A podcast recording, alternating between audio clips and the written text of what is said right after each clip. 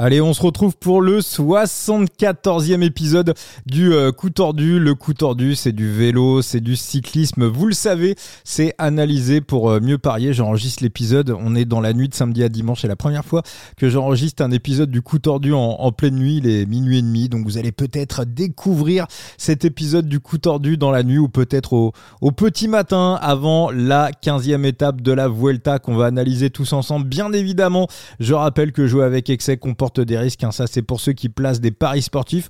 Mais je sais aussi qu'il y a beaucoup de non-parieurs qui viennent écouter le coup tordu on décrypte, on analyse tous ensemble les étapes parce qu'on est avant tout des passionnés de vélo. Donc, juste avant d'attaquer sur euh, la 15e étape de la Vuelta, on va revenir sur ce qui s'est passé ce samedi, à savoir sur euh, bah, ce qui s'est passé sur la 14e étape avec la victoire de Remco Evenepoel. Alors moi, la première chose que j'ai retenue, c'est euh, donc la craquante de Remco sur l'étape d'avant-hier. J'ai vu un, journaliste de la RTBF qui a été interviewé sur Eurosport. C'était juste avant l'étape, il a commencé à expliquer oui, on le sentait arriver, on l'a vu venir, c'était prévisible. Alors moi, il y a juste un truc une question que je me pose et c'est peut-être un peu le plus gros bad beat de cette Vuelta 2023.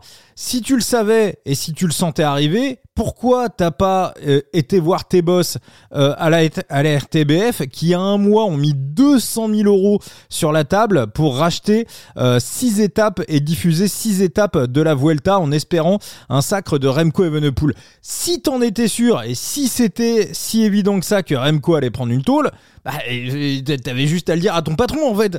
C'est pas, fallait le dire avant. Ça nous aurait aussi évité d'envoyer des mises un petit peu n'importe où. Après, bien évidemment, je rigole, je plaisante, euh, bien sûr. Euh, le journaliste de la RTBF qui était interviewé sur Eurosport euh, a, dit, a reconnu que voilà, il s'attendait pas à ce que Remco gagne la Vuelta, il s'attendait plutôt à un top 3, il imaginait que Remco serait dominé par la Jumbo, mais en aucun cas il imaginait que Remco allait prendre 27 minutes. Donc voilà, c'est juste moi qui fais une petite vanne, une petite blague, mais voilà, je déforme un petit peu les propos de journaliste de la de la RTBF. Euh, je voulais juste ouais, revenir sur euh, bah, le super état d'esprit quand même, hein, Romain Bardet et, euh, Remco Evenepoel.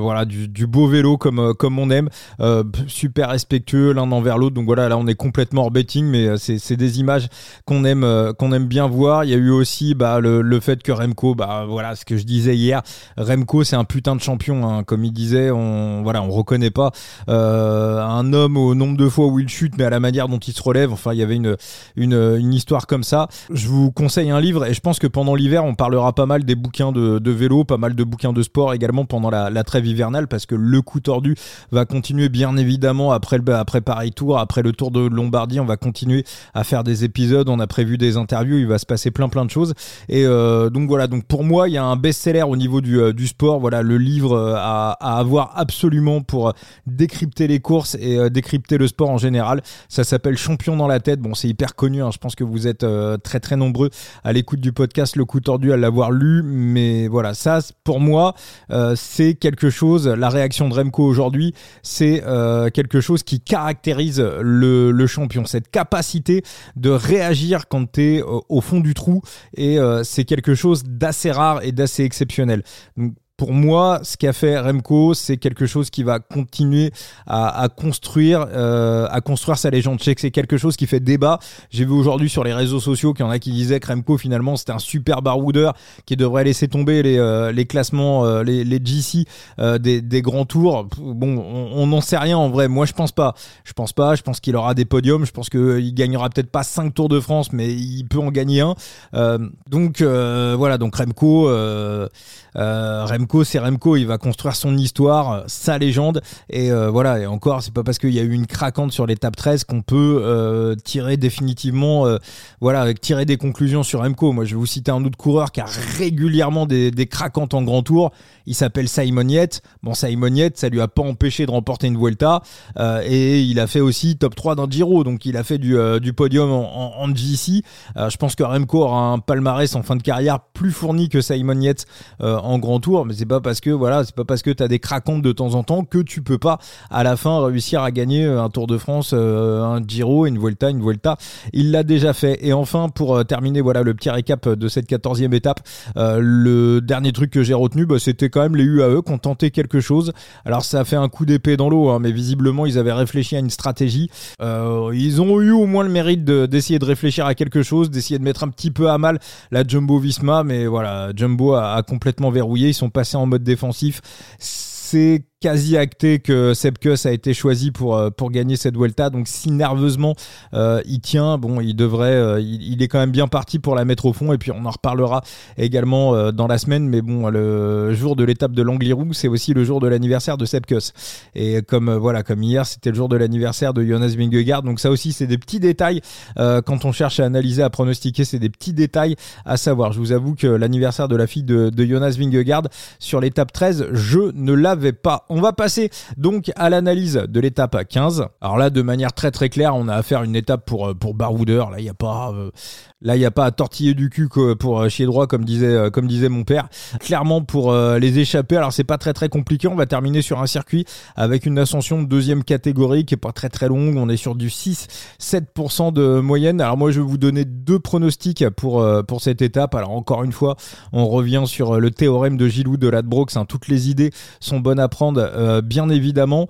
Moi, j'ai deux pronos pour pour cette étape. Alors plutôt, j'en ai quatre. J'ai déjà Oyar Lascano et Romain Grégoire que j'ai pris en pari long terme avant la Vuelta, comme quoi ils allaient gagner une étape. C'est une étape qui pour moi correspond à la fois à Romain Grégoire et peut-être encore plus à Oyer Lascano. Donc si un des deux l'emporte, je serais content. Si je les avais pas pris avant la Vuelta, j'aurais probablement été sur euh, sur Oyer Lascano euh, et pourquoi pas aussi sur Romain Grégoire. Pour moi, les deux favoris de l'étape euh, en un, Pipo Gana. pourquoi Pipo Gana bah, Parce qu'on l'a vu sur l'étape qui avait été remportée par Ressou Serrada et c'était aussi quelque chose que j'avais expliqué dans la preview, euh, c'est que Pipo Gana sur les pourcentages entre 6 et 8%, il est redoutable. Alors dès que ça grimpe un petit peu plus, euh, ça devient un petit peu plus compliqué.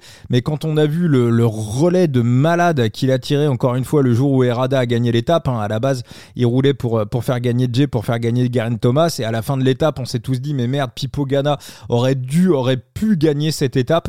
Euh, voilà, s'il a sa carte, s'il a sa chance, euh, avec les, les watts qu'il est capable de tirer sur ce genre d'ascension, si on lui laisse 3 mètres, on ne le reverra pas, sauf si c'est Remco Evenepoel bien évidemment qui est, euh, juste derrière. Le deuxième prono pour cette 15e étape, c'est Mattia Cataneo et je vais vous expliquer pourquoi. Euh, en regardant la fin de l'étape et la victoire de Remco Evenepoel, je me suis dit que maintenant pour Remco, alors bien évidemment, il va probablement regagner une deuxième étape, peut-être même une troisième sur euh, cette Vuelta, mais à un moment donné, il va falloir aussi faire tourner le ballon et faire croquer les copains.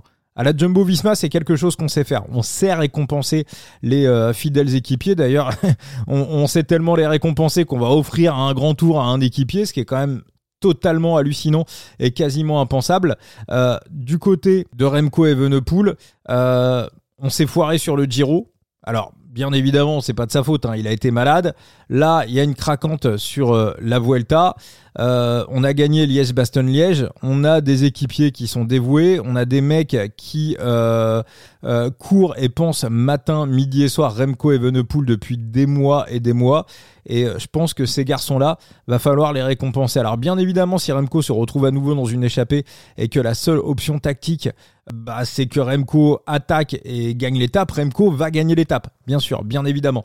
au passage d'ailleurs, voilà, j'en ai pas parlé euh, pour attaquer le podcast. On a passé la victoire de Remco Evenepoel aujourd'hui. Hein. Rappelez-vous sur le podcast d'hier, j'étais hyper hésitant sur euh, la victoire de Remco. Bon, voilà, vous avez vu mes, mes pronos ce matin sur, euh, sur euh, les réseaux sociaux. Euh, ce qui a déclenché en fait le bet sur Remco Evenepoel, c'est quand j'ai vu son explication sur son compte Instagram. Voilà, comme quoi il était pas malade, comme quoi ça avait un petit peu lâché, un petit peu lâché dans la tête, mais qu'il était motivé pour la suite. Donc à partir de là, pour moi, Remco était reparti et il allait gagner l'étape. Et donc on rentre une cote à 17. Donc voilà, bravo à toutes celles et tous ceux qui ont suivi.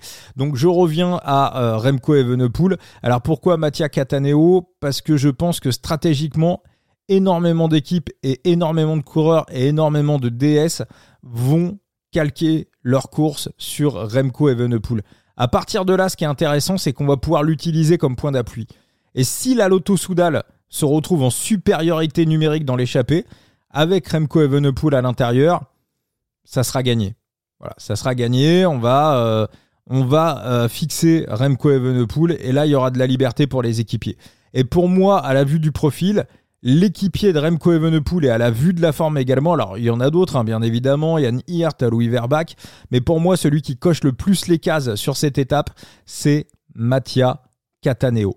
Donc voilà, donc je vous récapitule mes pronos pour euh, cette 15e euh, étape. La victoire de Mattia Cataneo, la victoire de Filippo Ganna. Je vous rappelle également que sur le podcast précédent, c'est-à-dire sur euh, l'épisode 73 ou 74, hein, je me paume un peu dans les chiffres, mais enfin vous remontez à hein, l'épisode précédent, vous avez une preview du Grand Prix de Montréal qui a lieu également ce dimanche. On va avoir encore un très très beau dimanche de, de vélo. Donc voilà, je vous ai mis deux épisodes pour, le prix d'un. Voilà, le coup tordu tout est gratuit. Et euh, alors on va pas se retrouver euh, ce, euh, ce dimanche soir.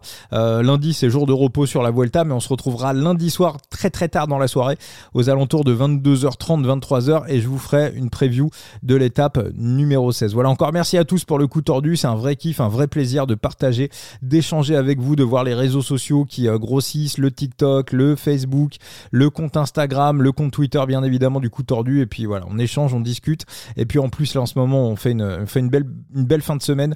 On rentre des beaux pronos. Donc euh, voilà, c'est tout ce qu'on aime. Voilà, je vous souhaite un bon dimanche, une belle étape et à très vite pour un nouveau coup tordu.